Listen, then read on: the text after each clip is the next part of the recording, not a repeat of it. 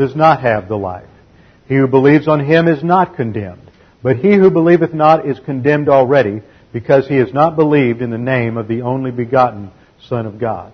For there is no other name under heaven given among men whereby we must be saved. For by grace you have been saved through faith, and that not of yourselves, it is the gift of God, not of works, lest any man should boast. For I am persuaded that neither death, nor life, nor angels, nor principalities, nor powers, nor things present, nor things to come, nor height, nor depth, nor any other created thing is able to separate us from the love of God which is in Christ Jesus our Lord. Study to show thyself approved unto God, a workman that needeth not to be ashamed, rightly dividing the word of truth. Let's open the word of truth this morning to John chapter 4, starting in verse 20. John chapter 4, verse 20. Before we begin our study, we need to make sure that we are in fellowship with the Lord and, and filled with the Holy Spirit, prepared for the study of God's Word that we might understand and comprehend the spiritual truth that is contained herein. So we always begin with a few moments of silent prayer, confession, which is between the believer and the Lord in the privacy of their soul, a function of our royal priesthood to make sure we're ready for the study of God's Word. Let's bow our heads together and pray.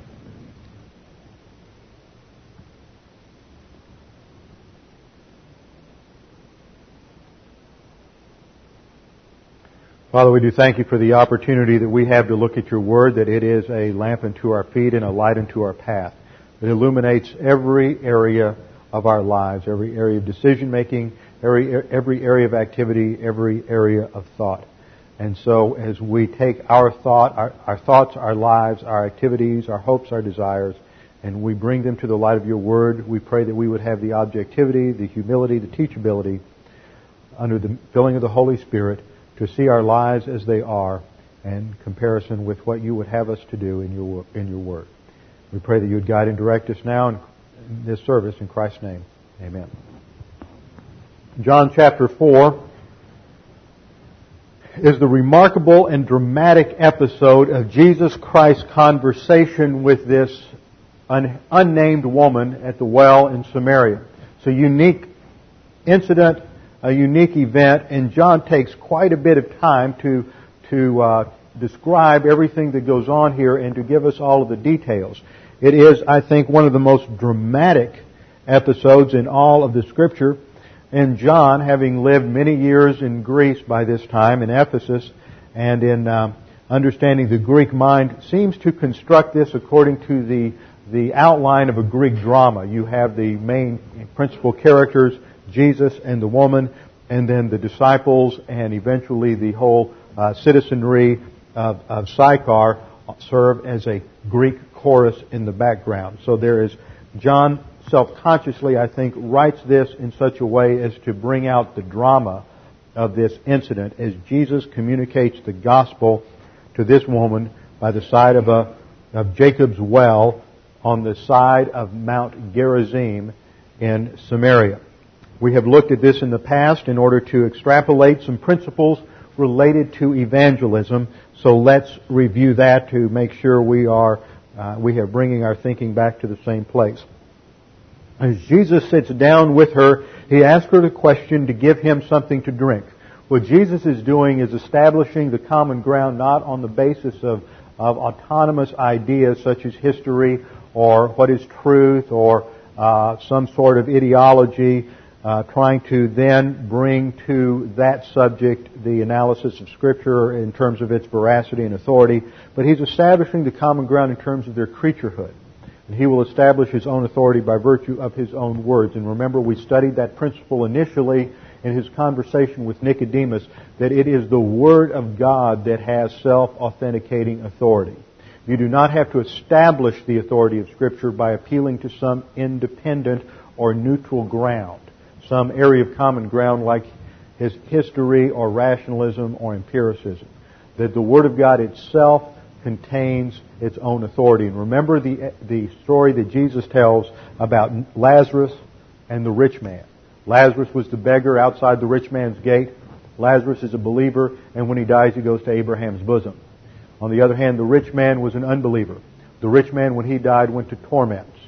And in, while he is in torments, He pleads with Abraham to let Lazarus return from the grave and go and tell his brothers what would happen to them when they died if they did not become a believer. And what does Abraham say? He said, if they don't believe Moses and the prophets, they won't believe the empirical data from Lazarus. And the point that we learn from that is that the Bible contains its own authority. Because man is not, no human being is a core an atheist. According to Romans 1, 18 through 20, every human being knows God exists, and they are, if they're in negative volition, suppressing that truth in unrighteousness. And sometimes the unbeliever, in the midst, as we prepare to communicate the gospel to them in an evangelistic situation, has been suppressing the truth in unrighteousness. They're in a certain level of denial about spiritual reality and ultimate things simply because the truth of that is a little too convicting or hard to deal with. Perhaps there's ultimate judgment or condemnation, but I don't know how to handle that, so I'm just not going to think about it. And that's how many people go through life just anesthetized to spiritual reality and living at some level of denial. So Jesus has to get this woman's attention because that's exactly where she is. And he keeps asking questions He's, and, and giving her strong hints about this water that he has to offer her. That if she would drink of the water that he has for her, she would never again thirst. But she continues to think of water only in a superficial, physical way, and she never quite gets the point, never quite gets the point of what he is saying. Finally, he has to, as it were, reach out and tap her or grab her by the shoulder and shake her a little bit to get her attention. So he says, Go and get your husband. Well, she doesn't want to talk about that.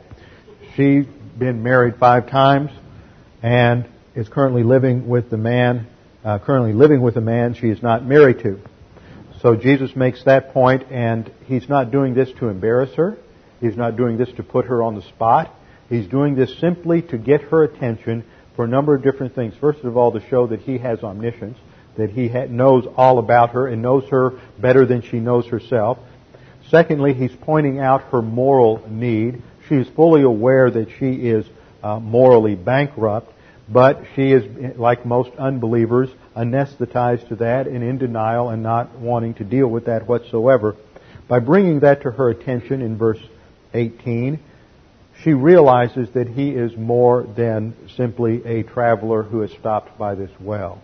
And she says to him in verse 19, Sir, I perceive that you are a prophet.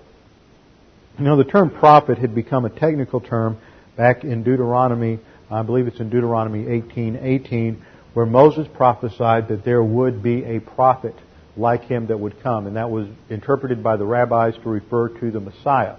And so it's possible. We can't be dogmatic here. I think it is very possible, perhaps likely, that it is at this point that she begins to realize who Jesus is, and this is somewhere at this moment in the conversation is when she uh, becomes a believer.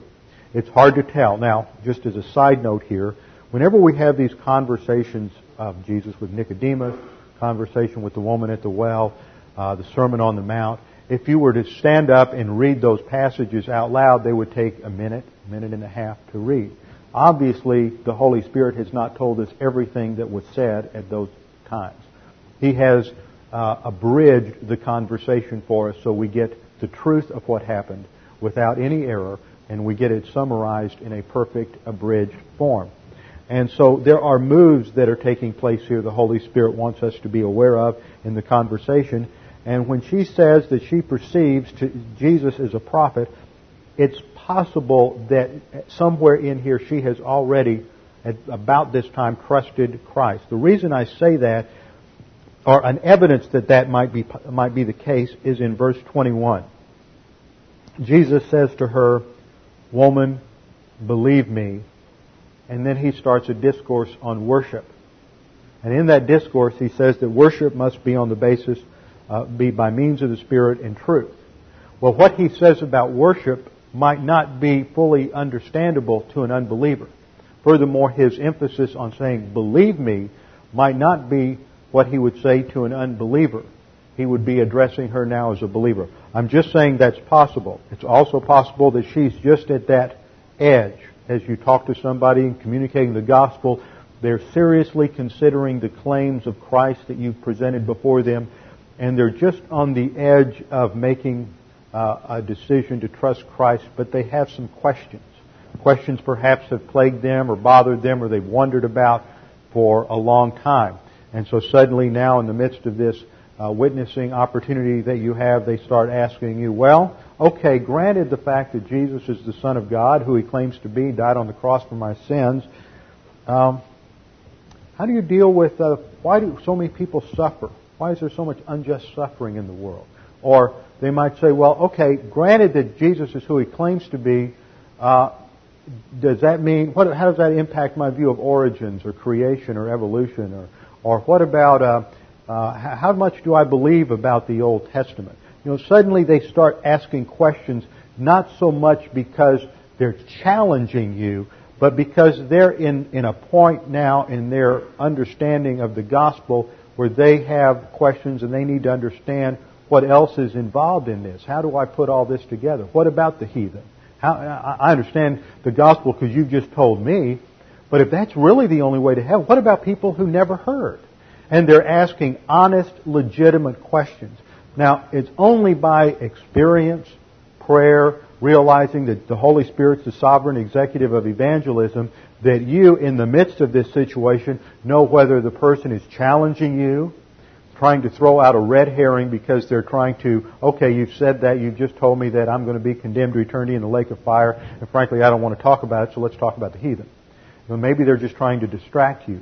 We all know and have experienced different situations like this in, in, in witnessing. Now, I think that what's going on here is the case that the woman has heard she's a Samaritan, and remember what that means that she is of a hybrid race that's partly Jewish and partly Gentile, and they're looked down upon by the Jews, and the Jews don't want to have anything to do with them. They're, they view them as sort of a, a, a bastard race of people, and Jews are not supposed to have anything to do with Samaritans, and the few dealings that are allowed are strictly regulated by Pharisaic tradition. For one thing is you can buy food from a Samaritan, but you can't eat after them or drink after them because that would render you spiritually unclean. And so she's heard all her life about this conflict between the Jews and the Samaritans. And one of the major issues is this concept of worship. And we have to go back historically to understand the background for this. Back in the Old Testament, in the history of Israel, we begin with what's called the United Kingdom. Three kings, Saul, David, and Solomon. When Solomon died, his son Rehoboam became king the, of Israel. But Rehoboam, instead of following his father's older, wiser counselors, followed the young men on the staff and, and they counseled him to increase the tax burden on the people. Well, remember Solomon was the one who built the temple and, and gilded everything with, with a, a tremendous uh, amount of gold and uh, precious jewels and levied quite a tax burden on the people in order to, to build the temple. So when Rehoboam wanted to increase that taxation, it was just too much. So Jeroboam, who was a rabble rouser in the north, led the northern ten tribes in a tax revolt. See, tax revolts aren't new. led them in a tax revolt against Rehoboam and established the ten nation northern kingdom of Israel. Now, the problem is that Israel as a nation is a theocracy. God is ultimately the king. And the laws, the constitution of the nation was laid down what we call the Mosaic Law. That's basically the constitution of the land. And the Mosaic Law said that the center of worship would be at the temple in Jerusalem, one central sanctuary, and everybody must go to Jerusalem in order at least um, I think three times a year for a pilgrimage festival at the at uh, Pentecost, at Passover, and then I, I believe at the Day of Atonement were the three pilgrimage festivals, and they would have to go there. Well, if you're going to establish the Northern Kingdom as a separate kingdom, you don't want your people making this trek down to Jerusalem three times a year, the capital of your rival king.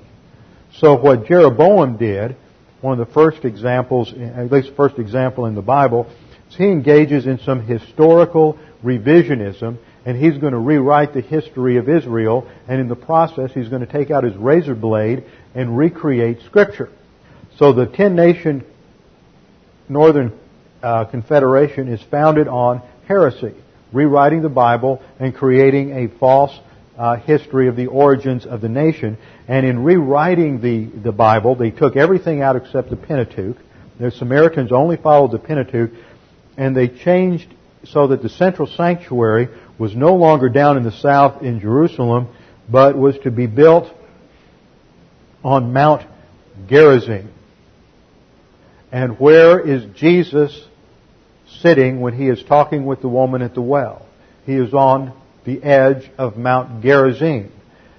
Where else would be more likely for him to discuss and to teach on the whole issue of worship than at the location of controversy?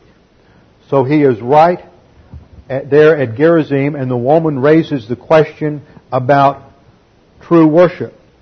She says, I perceive that you are a prophet. I have a question. If you're going to claim all of this about yourself as the Messiah and indicate that you can offer me eternal life and, and water that I will never thirst again, that will satisfy all my spiritual needs, let me clear up a few things. Our fathers worshipped in this mountain, Mount Gerizim. And you people say, that is, you Jews, say that in Jerusalem is the place where men ought to worship. So herein we have our conflict. Jesus says to her, Woman, Believe me, an hour is coming when neither in this mountain nor in Jerusalem shall you worship the Father. Okay, the point is that up to this time historically, the issue has been Jerusalem as a central sanctuary in the temple, but it will not be long prophetically before that is no longer valid. So this really isn't an important question to be asking right now. He says in verse 22, you worship that which you do not know, and we worship that, that we being Jews, worship that which we know, for principle, salvation is from the Jews. Jesus knows that in 70 AD, in approximately 40 years, the temple in Jerusalem would be wiped out by the Romans in the army of Titus. But he also knows that in a few minutes, there's going to be a major, a true major spiritual revival in the village of Sychar. And so he's going to lay out a few things here relative to spiritual truth and to worship in order to make sure that they, the people will understand that the physical worship site is no longer an issue with the, because of the first advent. He says, you worship that which you do not know. The reason they worship that which they do not know is because they have had the Old Testament abridged for them historically, and they don't have, all they have is the first five books of the Old Testament, and they have been mutilated. It's what I call cut and paste theology. This is the same thing you run into with every cult. You run into it with modern liberal Protestant theology. You run into it with Mormons, Jehovah's Witnesses, and just about every other odd group that wants to either add something to the Scripture or delete from the Scripture. And this has been the historical conflict. In the second century AD, you had a man come along by the name of Marcion. Now Marcion had an anti-Semitic streak that was a mile wide down his back. And he believed that anything that, that was written by a Jew or that promoted a positive view of Israel couldn't really be inspired by God. So he said the New Testament canon consisted of about 11 books. Most of Paul, not all of Paul, and Luke. And that was it.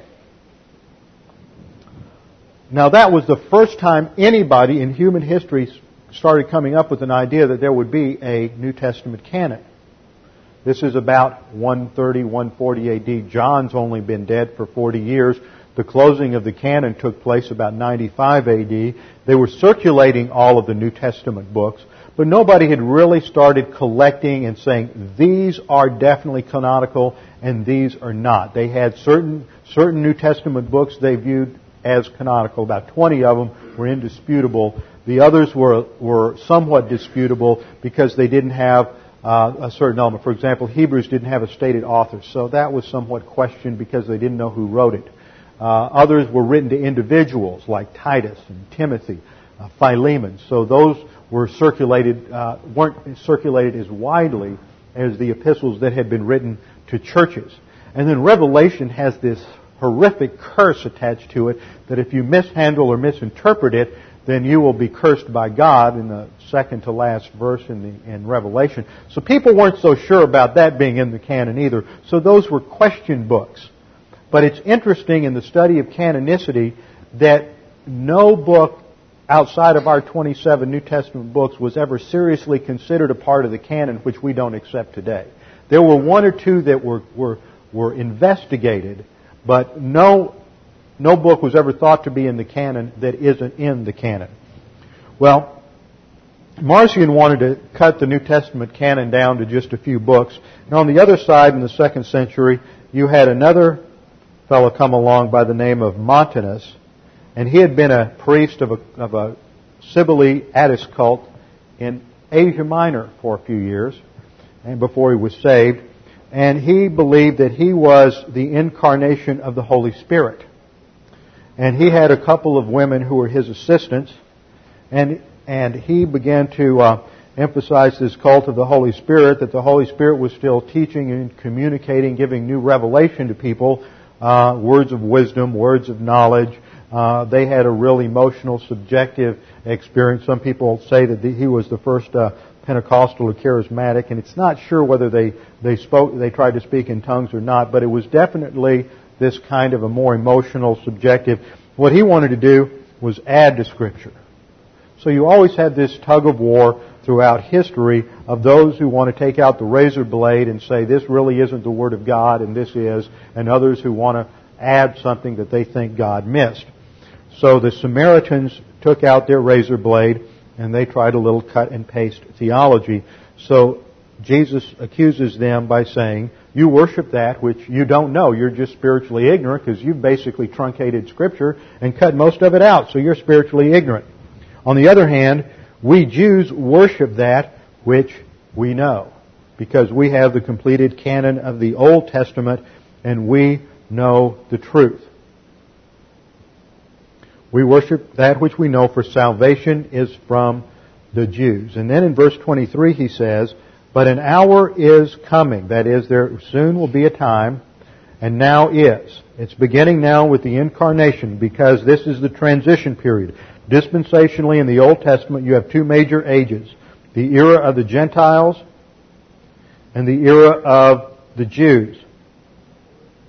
Subdivide these further according to different covenants. You have the age of human perfection from the creation to the fall. Then you have the age of um, of conscience from the fall to the flood. Then you have the age of human government from the flood to uh, to Abraham. I'm a little off here. We'll make the dividing line here. Then with the call of Abraham, you have the first era of the Jews, the age of the patriarchs. Then the giving of the law under Moses, and you have the dispensation of the nation Israel. This all ends at the cross and the incarnation is the beginning of a transition period. I don't see the period of the incarnation, the hypostatic union, as a distinct dispensation. And the reason I don't is because whenever you have a dispensational shift, there's always a covenant associated with it. For example, you have the uh, initial Edenic covenant, then the Adamic covenant, then the Noahic covenant, then the Abrahamic covenant than the Mosaic Law. And there's new revelation given which defines responsibilities for every single believer on earth. There's going to be a shift in how God is administering history. And this is the new revelation. But with Jesus, there's no shift given yet for all men. There's a distinction in his spiritual life and what he's teaching the disciples because he's preparing them and setting the precedent for the church age. But it's not, but life for the average Old Testament saint believer living in Rome, the Jew living in Rome, the Jew living in Athens, the Jew living in Alexandria, northern Egypt, He doesn't even have a clue that Jesus has been born in Jerusalem, in uh, Bethlehem, that Jesus is ministering in Jerusalem, or that new revelation is being given, or that the Messiah has come. So he is still operating on the revelation that was given to Moses, the Mosaic Law, and he's still fully operational as an Old Testament saint under the Mosaic Law. Jesus sets a precedent, and that's what's taking place here. He, he shows that an hour is coming and now is. I'm establishing a new precedent when the true worshippers shall worship the Father in spirit and truth. And this is the key phrase. In the Greek, it looks like this. You have the preposition in, E-N, plus two objects of that preposition which define it. They are in the dative, the instrumental dative. You have the instrumental dative of pneuma, P-N-E-U-M-A, and the instrumental dative of aletheia, A-L-E-T-H-E-I-A. Pneuma refers to spirit, and here it's the Holy Spirit, and aletheia refers to truth or Bible doctrine. Remember Jesus prayed in the high priestly prayer, Father, sanctify them by truth. How are we sanctified? By means of truth. Then he says, he defines truth very clearly. He says, Thy word is truth. So, the, truth is defined as the Word of God and by extrapolation, Bible doctrine, which are all of the principles extrapolated from the Word of God, from the original languages, and related in terms of principles and precepts to the Christian for living the spiritual life. So, what Jesus is saying here is that worship is by means of the Holy Spirit and by means of doctrine, by means of truth. In other words, there is an objective, I'm treating the second one first. This means that there are objective criteria for worship. Emphasis on objective criteria, not subjective. We live in an era when people want to define worship subjectively. How do you know you worshiped? I worship because I feel like I worshiped. Wasn't it good to have been there? We define worship today, people want to define worship subjectively in terms of certain moods, in terms of certain emotions, in certain terms of, of uh, certain pious attitudes. Bottom line is, that's all very superficial and has nothing to do with what Jesus is saying here in this passage. Now let's back up a minute and look at the, the other key word here, which is the word worship. Worship translates the Greek word, Greek verb for worship is proskuneo. P-R-O-S-K-U-N-E-O. Initially it mean, meant to prostrate oneself, as you would before a ruler, to show obeisance, to that ruler. In the same way you would bow down and show obeisance and, and, and your and obedience and loyalty to the king, you would do the same thing to God, and so it came to be a word that was re- related to the worship of the gods. It has to do with an attitude of subservience, an attitude of, of authority orientation, and an attitude of also of adoration. But this must be built upon certain knowledge about whom you are worshiping. That is why Jesus says it must be done by means of doctrine, by means of truth. There's content underlying worship. There are objective standards. Now, but the first thing he says is it's done by means of the Holy Spirit. It's in plus the dative, which is an instrumental dative. So we worship by means of the Holy Spirit. In other words, you can engage in what appears to be worship, what looks like worship, what might feel like worship, and not be worship because it's done in the power and the energy of the flesh. Now remember, this is so critical to understand. Put our diagram of the sin nature up here on the board. It looks like a diamond. At the bottom we have our area of weakness. The area of weakness is the area which produces personal sins. Sins of the tongue, sins of the uh, mental attitude sins, and overt sins. This is the area where we're more susceptible to temptation. Once we, once, the sin nature tempts the mind. The volition chooses to acquiesce to that temptation. And then we have sin. The sin nature doesn't cause us to sin. Volition, personal responsibility, personal choice causes us to sin. Once we make that choice to sin, we are out of fellowship and we are under the control of the sin nature and then the area of strength comes into play. The area of strength is that area in our life, and it differs from everybody, where we are very resistant to sin, we're very strong, and we're going to produce a lot of good. What the Bible calls good, dead works, Hebrews 6.1, and what we call human good, because its source is in the energy of humanity and the energy of the flesh. And religion is a product of human good. A lot of religious activity is nothing more than human good and has nothing to do with reliance upon God. So you can be engaged in a lot of church activities. You can be engaged in a lot of ritual, a lot of hymn singing, a lot of prayer, a lot of evangelism, and you can look like you're really worshiping God, and all it is is religion. It is the operation of your area of strength in, in the production of human good and has nothing to do with true worship. So Jesus says that true worship, number one, it's directed to God the Father. I think that's important because there are certain segments that want to focus on either Jesus or the Holy Spirit in their worship. And yet, it is the Father who is to, not that, not that we would not worship Jesus because He is our Lord and Savior, or the Holy Spirit. But I keep asking the question, where is it in Scripture, outside of salvation, that our faith is to be directed towards the Holy Spirit?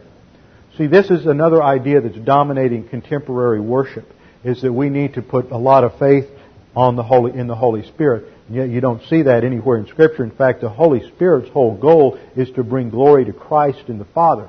He is the unseen, behind the scenes agent that uh, is not directly worshiped. We are to worship the Father by means of God the Holy Spirit, not worshiping the Spirit, but by means of God the Holy Spirit and by means of doctrine.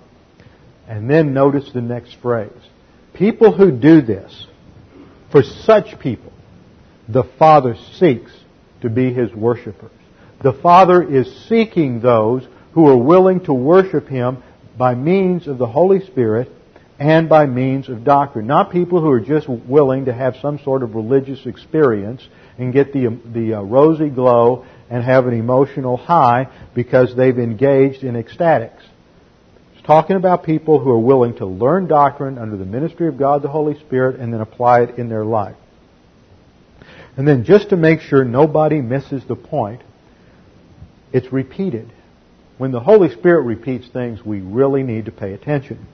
God is spirit, and those who worship Him must worship Him by means of spirit and by means of truth. That is Bible doctrine. So here it's very clear that worship is based on objective truth and has objective criteria. Now another thing that we must understand here is that there is a purpose to worship.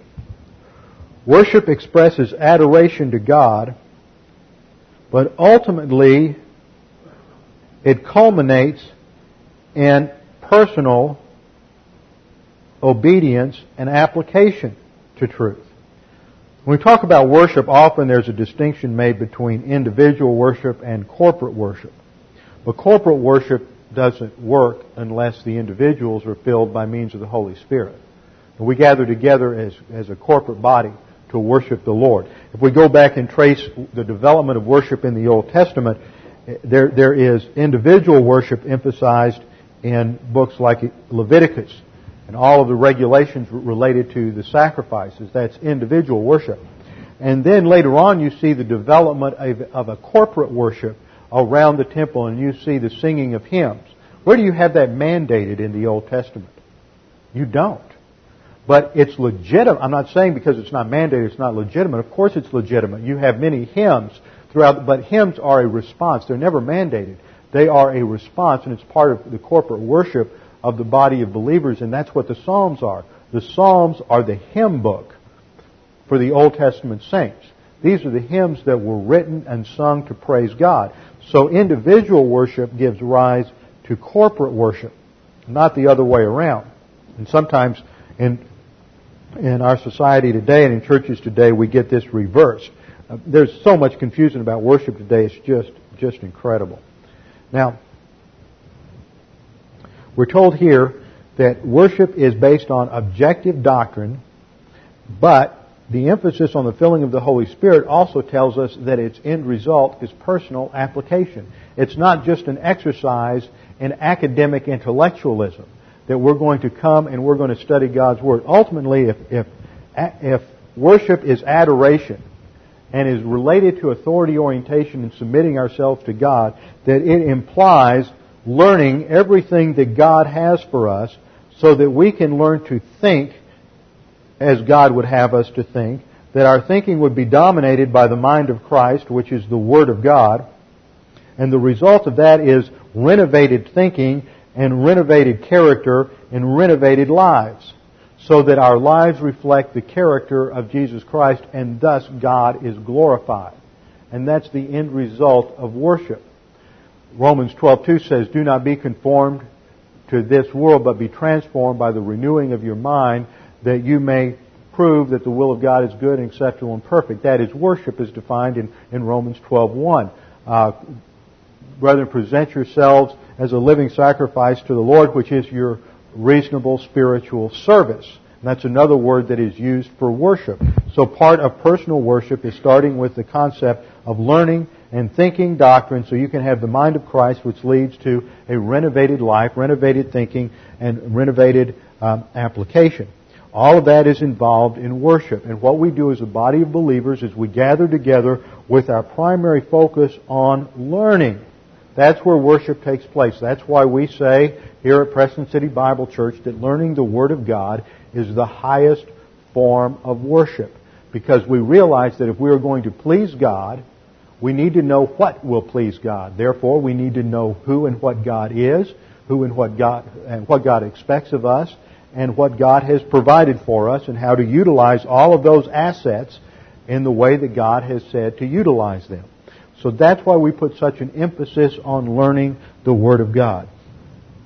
Now, after Jesus gives this discourse, the woman responds and says, I know that the Messiah is coming. He called, he called Christ. Christos looks like this in the Greek, is the New Testament Greek is the Greek translation of the Old Testament Mashiach, which is the word for the anointed one or Messiah. So the parenthetical phrase, he is called Christos, is John's insertion to make sure that his Gentile readers would understand who uh, the meaning of the word Messiah. I know the Messiah is coming, he who is called Christ. When that one comes, he will declare all things to us. And then Jesus says, I who speak to you am He. Now this is going to generate quite a response in the woman, and we're going to come back and look at that next week. But right now, I want to stop and focus on the doctrine of music and worship. The doctrine of music and worship. Now I gave a little warning in the first hour that I was going to teach something in the second hour that's probably one of the most controversial things I ever te- most controversial things I ever teach. In fact, I'm probably going to step on a few people's toes. Maybe not. We're a pretty conservative congregation, so I might not step on your toes, but but uh, uh, if you're a little hypersensitive and don't have a lot of doctrine yet, I just might. So I'm going to give you a warning. That's the first point under the doctrine of music and worship is a threefold warning. I want you to pay attention to this. First of all, what I say about music is not a matter of personal taste. What I'm going to say about music is not a matter of personal taste. Now, I've talked about this in a lot of groups, and I've caught a lot of flack for this, so I'm, i have to put these warnings up here because every time I put these warnings up here, people ignore them. Pay attention. What I say about music isn't a matter of personal taste. Some of you are going to take refuge in that dodge simply because you don't like what I say and because it challenges your personal taste in music. But you're wrong. When it comes to evaluating the kind of music we use in the worship of God, it must never be a matter of personal taste. Never. The issue is not what kind of music makes me feel good. What kind of music do I like? When we decide what kind of music we use in the worship of God, it must be the product of clear, objective thinking. The second caveat. Though I am often accused of just asserting that this is my own personal taste, it's usually by people who don't have a clue what my personal taste is. Those of you who have come to know me over the past few months know that I have a rather eclectic personal taste in music. I like just about anything except hard rock and heavy metal. You come over and catch me studying in the middle of the day, I'm going to be playing uh, uh, opera. I'll be playing Mozart. That'll be going on in the background just very lightly from the downstairs stereo. Uh, if I'm outside working or barbecuing, I might have on 50s rock. I, I, uh, I'm, I'm a typical product of my generation. I grew up on Elvis, the Temptations, the Beatles, Iron Butterfly, you know, Moody Blues, The Who. I listened to all that when I was growing up, and, and you know, I enjoy listening to it today. That's part of my background, part of my generation. And uh, when I went to college, I went to college in East Texas and was schooled on Hank Williams and Patsy Cline and, and all the old uh, country country artists, Chet Atkins and Loretta Lynn, and sitting around the jukebox in the coffee shop listening to all the old country stuff. And I love to listen to, I don't like some of the newer country, but I like the old country. I also like the old Western music. Now, that's where some people think I get really challenged a little bit. But I like Roy Rogers, the old cowboy songs, Sons of the Pioneers. So I listen to just about anything, Cajun Zydeco to opera. I like everything. This is not, what I'm saying here about music we have in worship isn't related to personal taste. When, in, in my past, in, in, in roles of Christian leadership, I've worked at Christian camps. I have spent hours sitting around the campfire with the guitar singing all the contemporary choruses that most people sing, a lot of people sing in churches now. And back then it was mostly confined to Christian camps. That's part of my critique. But uh, I've done all this. I've sung these songs. In fact, if it was a matter of personal taste, some of these songs we would be singing because I like them personally. But I do not think they belong as a preface to worship and the study of God's Word on Sunday morning. So it's not a matter of personal taste. It's a matter of objective, clear thought and understanding some things about music. And third, and this is always important, the issue is not always contemporary music versus traditional music. There are a few contemporary writers of Christian hymns that are good. And the music they use is fine, and the words they use are solid and reveal some profound theological thought and doctrinal content. That's rare today because most pastors aren't teaching it, so the hymnists don't have it. On the other hand, there's some traditional hymns that are pretty inappropriate, fairly superficial, and the tunes, the tunes aren't very sophisticated at all. So the issue is not always contemporary versus, and every time I talk about it, somebody says, always wants to bring it down to that. Well, you just don't like the new stuff. Well, in some sense that's true, but that's not the criterion. The criterion is not new versus old, contemporary versus traditional. The issue is twofold. This is the second point. We have to focus on two different subjects. Music on the one hand and lyrics on the other hand. Music and lyrics.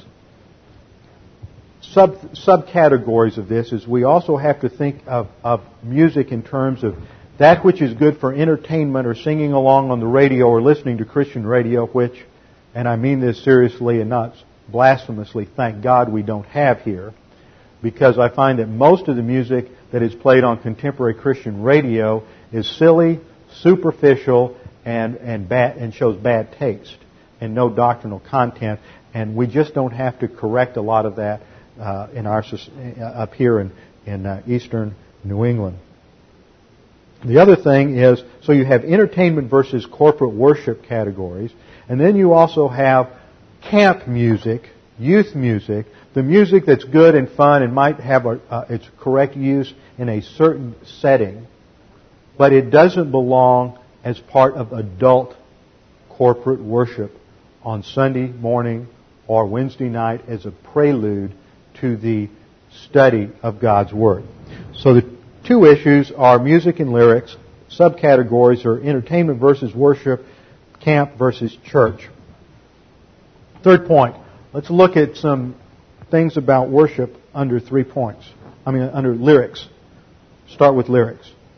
Three points about lyrics. Number one, the standard for lyrics should be the Psalms. That's the divine model that we have in Scripture is the Psalms. That's the lyrics of the songs that the, that the Jews sang in the Old Testament in the worship in the tabernacle. And you go back and you look at the Psalms and you look at how, how they develop their thoughts. Think about it just, just conceptually. For example, Psalm 6, O Lord, do not rebuke me in thine anger, nor chasten me in thy wrath. Be gracious to me, O Lord, for I am pining away. Heal me, O Lord, for my bones are dismayed. These are written to be sung. The first, you know, you, you have in the Psalms, usually at the very beginning, a little subscript that's written there. That's part of the original text. That's not something the editor of the Bible added. That's part of the inspired Word of God. Psalm 6 begins for the choir director with stringed instruments upon an eight-stringed lyre. Right, that's sort of like a guitar. So right away we learn that it's not necessarily heretical to have a guitar in church. Okay? that's not traditional. So I just want to, those of you who are thinking this is going to be really traditional versus contemporary, right away I've sort of uh, uh, taken away part of your argument. But notice how it proceeds. This is good poetry. This is exquisite poetry. These thoughts are not superficial. They are not shallow.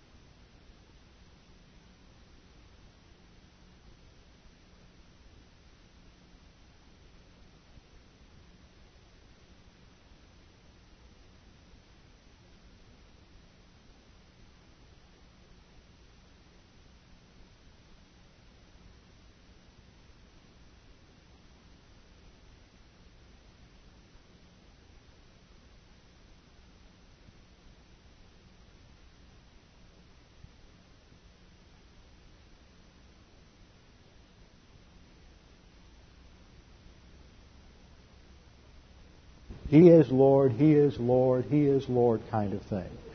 Or, or one of my favorites, I don't know who the inane person was who wrote it, is Alleluia. Sung seven times, and then you start with the second verse, and it's the same as the first. Alleluia, Alleluia. I'm not going to sing it for you. Alleluia, Alleluia, Alleluia. And that is, and what's going on there is that has more to do with the the approach or the methodology of a Hindu chanting a mantra to get him into a certain emotional state of mind than it has to do with singing praise to God for who and what He is and what He has done in human history. You see, what happens in a psalm is there is a gradual development of thought based upon doctrinal perception and reflection upon what God has done in, in a human life and in human history. There is a progression of thought. It is not just simply the repetition of two or three phrases. Now, somebody may say, well, there are some Psalms later on where there's a, there's a stanza, and then for the Lord God is, has loving kindness, and then there's a stanza, and then there's a repetition. Well, that was a style that was sung by the choir, where it was antiphonal. They would sing one phrase and then there would be this chorus response. Not, that's not what we're talking about in terms of some of the contemporary songs that are written that are just this rep- repetitive mantra-like uh, concept. So the, the, the Psalms demonstrate content, theological development, and deep thought, and above all, just good poetry, good writing. That's the part of that, the standard should be the psalm. Secondly, there's the development of a theme with substantial theological content and reflection upon God and how He works in creation and individual lives. And then the third point is that the poetry is not silly, superficial, or repetitive. Now, when we come to look at what is called today praise and worship, that's the catchphrase. In fact, what's happened historically over the last 20 years is that as worship has been subtly redefined as the singing portion of the service. So that what happens when the talking head comes up is not worship. And the guy who leads the singing is the worship leader, and the other guy is the pastor. And churches are, going, are out there hiring worship leaders, and it's not somebody who teaches doctrine. But it is somebody who's supposed to have the skill to pick the right kind of songs, to put them together, so that by the time you finish singing after 30 or 40 minutes, it's produced a certain mood, a certain emotional set of the mind, so that people feel like they've worshiped. They have a pious mindset, and they have worshiped God. And then it's time to hear the teaching, and, well, let's go home. I tried an experiment once in a church. I said, okay, you want to sing for 30 minutes? Let's do this. We'll sing two songs I'll teach for an hour, and then we can sing for however long you want to. Oh, no, no, no, no. When you get through teaching, we want to go home. See, people inherently realize the purpose they're there for is to hear the teaching, but they don't want it. They just want to come and have a have their own personal. They're, they're very self-oriented, and a lot of this this contemporary praise and worship music really is an outgrowth of our therapeutic culture with our self-absorption we want to feel good about ourselves, and we feel good about ourselves when we feel like somehow we've had this encounter with God. So this is called praise and worship or contemporary choruses. They're characterized by a continuous repetition of short phrases which usually are doctrinally innocuous. They might be correct, but they're shallow and they're superficial, and anybody who calls himself a Christian can say, oh yeah, I agree with that. That's why we're developing this monolithic view of, of worship today. You can go down here to the Congregational Church or to the Lutheran Church down here over in Ledyard, down by past where Bryce, Bryce and Ann live. Or you can go to any number of these places and they'll see the sign out there, Saturday night praise and worship service. And they're all singing the same songs. Well, folks, if you have different doctrine and you have different beliefs, you shouldn't be singing the same songs. That's been historically true in, in churches that understood doctrine. A hundred years ago, if you went to an Episcopal church, they followed the Book of Common Prayer. I think it was 1778 or something like that, 1793. And there was, and if you read the liturgy in there, it's wonderful. But they had a certain approach to worship that was a product of their doctrinal and theological understanding of Scripture. If you went down the street to a Presbyterian church, it was different. They sang different hymns and they had a different liturgy. Why? Because that reflected their doctrinal stance and position. If you went down to the Baptist church, they would have a di- different view. But now we're living in this, this era of ecumenism and let's promote the unity, and it's unity at the expense of doctrine. And Scripture talks about unity of the faith. And the faith there is doctrine. It's a unity based upon doctrine, not, not upon some, some feel good experience that we've all come together and sung these songs, and isn't it great? We feel so close to the Lord. Isn't it just wonderful? Praise Jesus. And it's just silly and superficial. But we live in a society that wants to be superficial about things. We don't want to get into depth. We don't want to think in depth because if we think very deeply about some things, we might disagree with somebody. And remember what's happening in our culture as a whole is what's called multiculturalism and its accompaniment, deconstructionism. Now, for those of you who don't know what multiculturalism is, that's the, that's the um, vogue term today for everything is okay, no matter what culture you're from, whether it's from a primitive culture in Africa or Irian Jaya, or whether you're from, from a culture of, of Western Europe or or South America, they all have equal value, and there's no criteria to judge culture as to who's good, what's good, and what's not. If one's better than the other. So they all have equal value. So all the religions have equal value, and there's no overriding absolute by which you evaluate or judge anything. And that value system has seeped into the church. Observation. Who is the group that is most involved in fighting a culture war today? It's the Christian right. Evangelicals. We realize that we're in a culture war. And what's happening on the, on the other side is they want to tear down traditional values. And they want to tear down traditional views of, uh, of government and history and all of these other things. So, so many people on the Christian right or evangelical right or political right are out there fighting tooth and nail to maintain the traditional view of literature. They're fighting wars to maintain the classic canon of literature. That some romance writers, it may be fun to read, but they, that's not part of the classic canon you want students reading in literature and studying literature in college. I mean, it's not literature like Herman Melville or, or any other great writer that one might study. Go back to Homer or uh, the classics from uh, ancient civilizations or whatever. But this same group that's fighting and wanting to hold on to tradition out there in the, in the academic environment, when they come together on Sunday morning, what are they doing? They're throwing out tradition. They've bought into the same multicultural assumptions that the world has. And when they come to church on Sunday morning, they do firmly believe it is contemporary versus tradition, and tradition is staid, old, and dead, and we need to get rid of it. And five days, six days a week, they're fighting for tradition, and on Sunday, they're fighting against tradition. Because they don't have a clue as to doctrine or have a divine viewpoint framework on anything. They're silly and they're superficial. And when it comes to church, they just want to do what makes them feel good, just like the secularist does the rest of the week because they haven't challenged the basic presuppositions about life.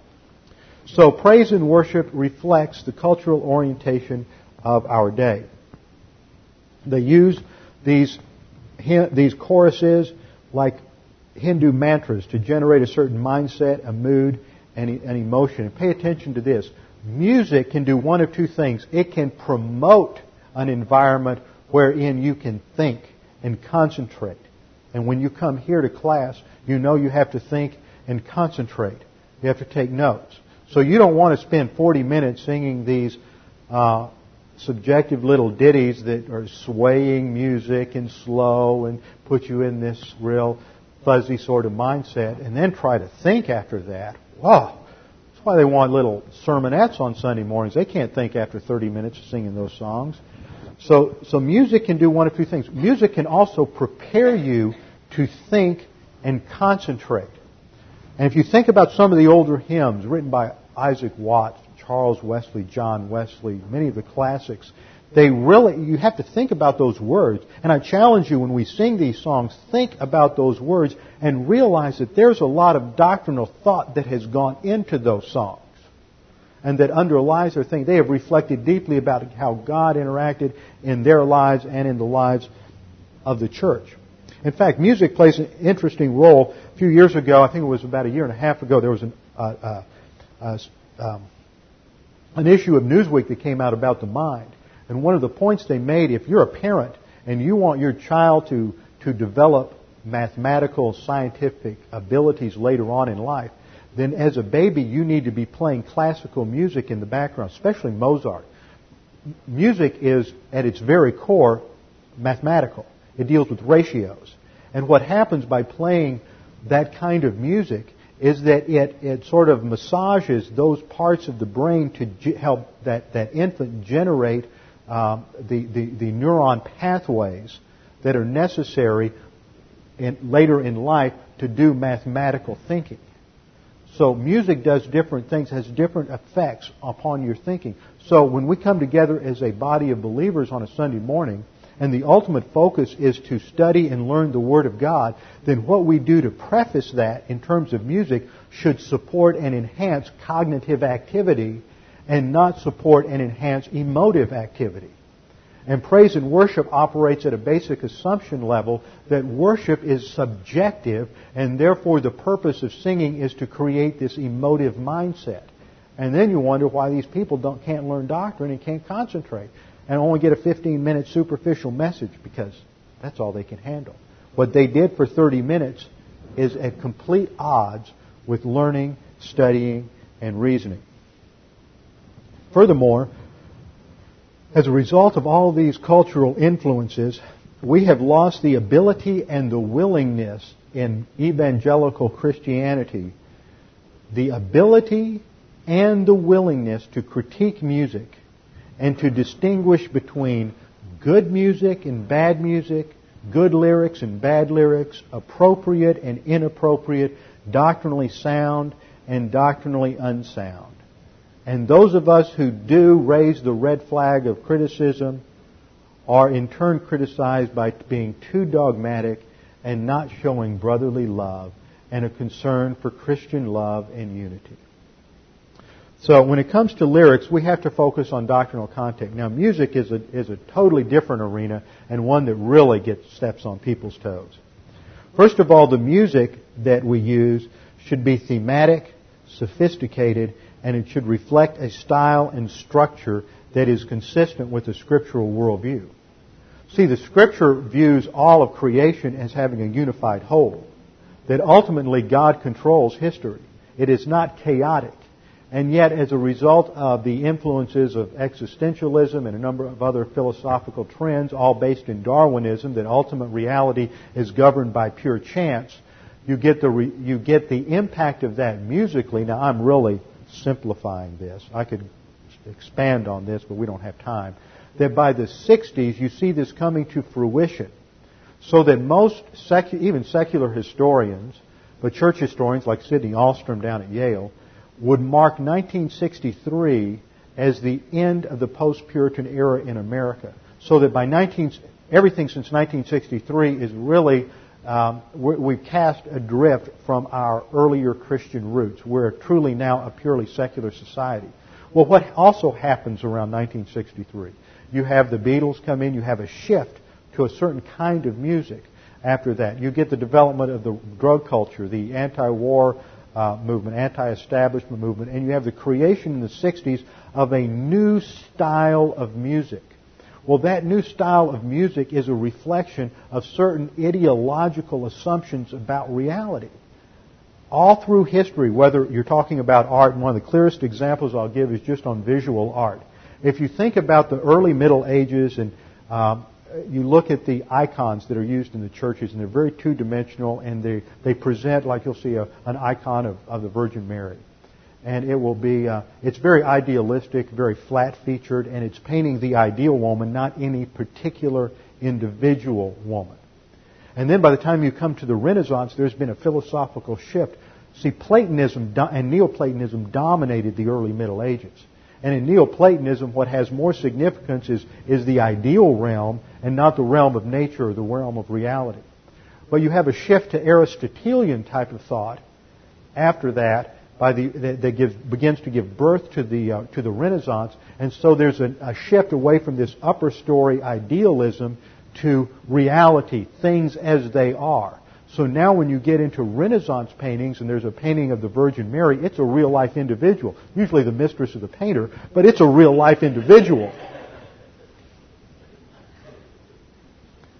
And you can, you know, if you, if you lived at that time and walked down the street, you would see that person. So things are painted as they are, and, and it's now three dimensional. And so there is, there is the shift. The same thing happens in music, and it happened in music then. There was a, as people thought differently about their world, they expressed their world differently in the arts, whether you're talking about literature, drama, music, or, or art. And this happens all through history. Art and music and drama reflect philosophical, ideological underpinnings. And so there were major shifts took place in the 60s that impacted music. Now, what happened in about 1967 is you had a guy named Lonnie Frisbee who's stoned out of his mind in, some, in, in, in Haight-Ashbury in San Francisco, and somebody gave him a gospel tract, and he decided he had had enough about getting high on acid, and now he was going to get high on Jesus. So he went back to his roommates and, and got them converted, and those three guys started a Christian commune. And those guys, one of them went down to a place in Southern California in Costa Mesa where there was a little old country church like this, and they heard a preacher named Chuck Smith. at Calvary Chapel. And they got all excited, and they took all, the, all these hippies in their Christian commune down to Costa Mesa. And that was start, the start of the Jesus movement. Jesus freaks. Some of you remember those days back in the 60s and 70s. And they produced various different rock band, uh, Christian rock band. They, that's where contemporary Christian music started, was from those people in that church. I forget the name of the group right now, but one of their songs that I used to plug it in the radio back when I was when I was young and dumb uh, was Little Country Church on the Edge of Town, and it was a little song sung about Calvary Chapel. That's where this music came from. What they did, they didn't know up from down doctrinally. They were taking the same music they sang day in and day out in their drug culture, and now they were just applying Christian music to it, Christian lyrics to it. But they didn't realize that the music that they were using reflected a worldview that was at odds with the lyrics they were singing. But see, most Christians don't think past the end of their nose about any of these things. You can't find anything written about this anywhere because we're not trained to think analytically anymore in the church. We just, oh, we'll just think, oh, this feels good. Oh, I must be worshiping God. Isn't it wonderful? And it's silliness. And if we compare the words of most of these contemporary songs to the words of Scripture, we see how silly and superficial they are. In fact, one, one theologian made the comment, he was a Presbyterian, and he made a comment about the Episcopal liturgy, and he said, well, at least they don't say anything silly. And see what happens in so many churches because we believe, we don't want formal worship where everything's written out, and we think that's somehow wrong. We want people to be, to just speak, uh, speak off the cuff and, and, and say whatever is on their heart. Um, we want a certain amount of, uh, of, we don't, of informality that what happens is people get up and they don't think about what they're going to say, and it comes across as somewhat silly and superficial. And the same thing happens in music because the people who are generating these choruses over and over and over again, I mean, they're very popular, and they come every week. There's ten new ones, so they don't even make the hymnals. That's why the new thing in churches is an overhead projector. I pastored a church ten years ago, and when I first went there, I thought, man, it's great. They've got an overhead. The overhead wasn't there for teaching folks. The overhead was there so they could put the words for choruses because most of these choruses haven't been out long enough to be published in a book yet. So they're just throwing these choruses up there. Okay, in terms of music, the music sh- that we use should be thematic, sophisticated, and reflect a style and structure consistent with the scriptural worldview. Influences we see on hymn music are both secular and religious. I've gone over the secular. The religious is that we come out of a historical strain known as pietism. Now that's not a bad word, pietism, but it does reflect a tradition that goes back into the 16th and 17th centuries that reflects a little more subjective influence and, and approach to the Christian life. How do you know you're spiritual? I feel like it. That's a little bit of an exaggeration, but it puts a little more of a subjective influence. And as the centuries went by, that subjectivism grew until it gave birth to the holiness movement in the 19th century and then the charismatic movement. And what happens is, just as in the philosophical realm, the center of reality shifts from an objective reality out there to an inner, I mean, an objective reality out there to an inner subjective reality. The same happened in worship. Worship is no longer determined by an objective reality that's out there.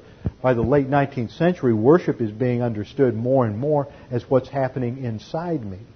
It's subjective. It's how I feel. And songs are being written that reflect that approach to worship so that these songs can be used in order to generate this kind of an emotional mindset and create these religious moods. So the, the, even if the words are good, the music itself can come from a secular background that reflects a worldview that is a contradiction to the words that we're singing, or it can come from a religious background where the music is basically designed to manipulate the emotions of the congregation to get them into this subjective state of mind which they think is worship. Various observations about what's going on today before we close.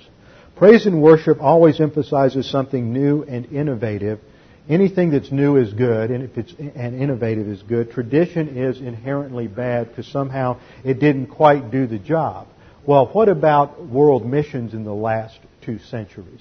What about all of the great seminaries that were founded in the last uh, century, like Dallas Theological Seminary and Trinity, and all of these that were founded that taught the Word of God, and even older schools like like uh, uh, Princeton Theological Seminary that were founded and were the the uh, uh, energy behind sending millions, probably, of men and women throughout the world carrying the gospel.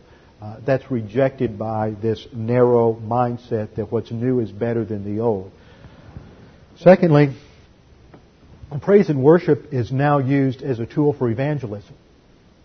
This is the tool for evangelism, folks. We, we don't want the, the unchurched guy, and the term is unchurched Harry. Unchurched Harry and unchurched Mary have been surveyed. And they don't like traditional songs. Because that's not what they listen to on the radio. So one reason they don't come to church is because we're not singing songs they're used to. So they don't want to come. So if we want them to come, we've got to sing songs that are sound like the songs they sing so they'll feel comfortable. Unchurched Harry and unchurched Mary don't like to sing either because they don't know the words. So they want entertainment. That's the other trend is you're going to get your worship team up here that's got a lead guitarist and somebody on a synthesizer and a drummer and a couple of women and it's more who are doing the lead singing, the soprano and the alto. And now what have you got? Entertainment as opposed to leading worship to God. Third observation. All this praise and worship music reflects a very narrow range of musical and lyrical style that is really more appealing to the taste of an adolescent than a mature, sophisticated adult. We're dumbing down the church because we're dumbing down the music and we're dumbing down the lyrics. And we're going for the lowest common denominator. And what's happened is we've taken what, what the kinds of songs that we sang at camp for high school and junior high kids back in the 60s and 70s, and we've taken that whole environment and we've brought that into Sunday morning. Fourth, it reflects the values of pop culture, not the timeless absolutes of doctrine. Fifth, praise and worship music is driven by the emotional mood they create, which is then equated to worship. Sixth, it's designed to attract the masses. But those who come to church for music don't necessarily and usually don't want doctrine and teaching. They want entertainment and they want to feel good. So you immediately create a conflict in the congregation. You have a bait and switch technique. We're going to get you here on the music, and then we're going to switch and try to give you teaching. Well, they don't want teaching. They just want to feel good. And finally, praise and worship reflects the values of the 60s generation and not the values of the Word of God. With our heads bowed and our eyes closed. Father, we thank you for the certainties of your word and the absolutes of your word and the clarity of your word. And as Jesus said, we must worship you by means of the Holy Spirit and by means of doctrine. That our worship has objective criteria as given to us by the Word of God. That we are here to attribute honor and glory to you at the highest level by learning how we are to think, how we are to live, by taking the mind of Christ and taking it into our souls so that we may think like Christ thinks. We may think your thoughts after you. Father, we pray that if there is anyone here this morning that is they are not sure of their eternal destiny, that they would take the opportunity right now to pray, Father, I believe Jesus Christ died on the cross for my sins. That's all that's necessary to have eternal salvation. Faith alone in Christ alone. He paid it all. He died on the cross as a substitute for our sins. He who knew no sin was made sin for us, that we might become the righteousness of God in him. Now, Father, we pray that you would help us to think about the things we've studied today, reflect on them, that even if they may not uh, be what we hold as our personal opinion about music and worship, that we might be challenged by these thoughts to think about them and to apply the objectivity of your word to these things. We pray this in the name of Christ our Savior. Amen.